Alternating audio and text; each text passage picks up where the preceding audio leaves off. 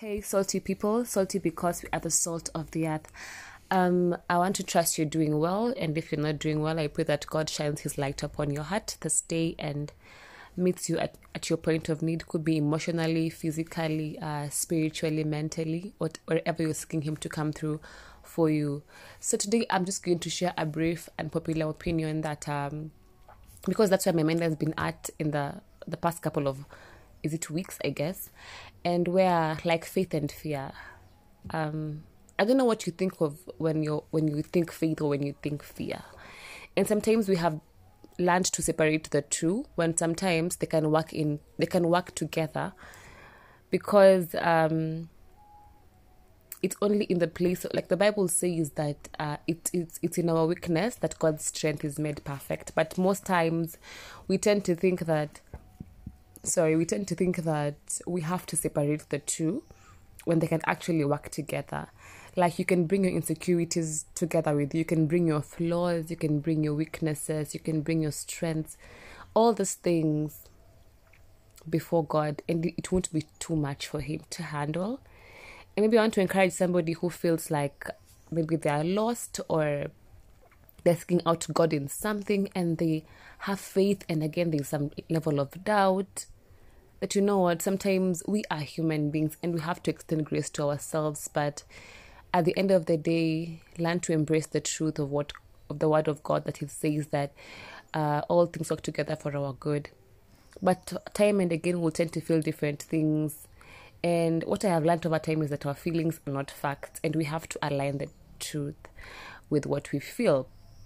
But sometimes they can live together, where one minute you have faith, at the minute you feel some sense of doubt. And I want to affirm you that God knows exactly today, that God knows exactly what you feel, and that when you come before Him with open and vulnerable and state exactly how you feel, He's He's a God who understands.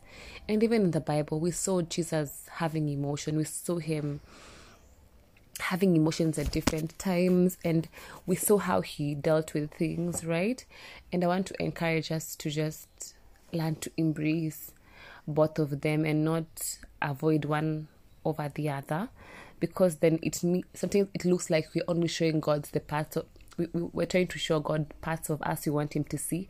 But you know what? God sees us in entirety like he sees us wholly wholly uh yeah like wholesome what we come with, everything that that we that is made of, that we are made up of, and so it would be uh, absurd to think that he does not know what you're feeling and that he does not care. And I want to let you know that even if you're in an anxious space, you're in a space of uncertainty, you're in a space of doubt, um, that God is calling you to Himself just the way you are, and that you can still embrace faith even within the place of fear. Because with time, the Bible says that the word of God and by like reading the word, it transforms our mind and we become more Christ like. But uh, like if we wait for us to get to a point where we feel okay enough to seek Him, it will it will never happen. We just need to have faith enough amidst our our fears to acknowledge that His word is true and to just walk that journey and to embrace what God is saying to us in a particular season of our lives. So I just felt that I should share this, right? So that I encourage somebody who maybe uh, once needs to hear this today and any time of their lives that may be a reminder that God is not God loves you. God loves you just the way you are. God cares about your going out, your coming in. God cares about your needs. God cares about your wants. God cares about what you're thinking about. Yeah? God cares about your heart desires. He is a God who cares. And I want to just affirm and tell you that all things work together for good of them that love the Lord.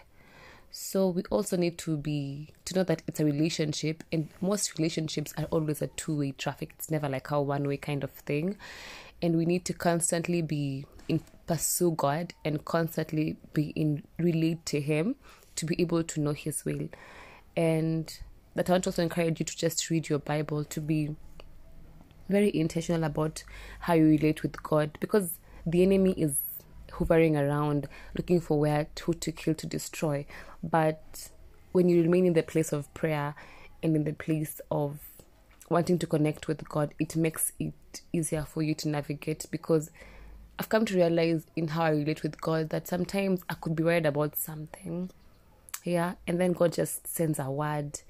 And what helps me is that uh, on my social media handles, I have followed pages that are relevant to what I, I speak for and what I believe in most of them maybe are like uh, ministers of the word, pastors, whatever.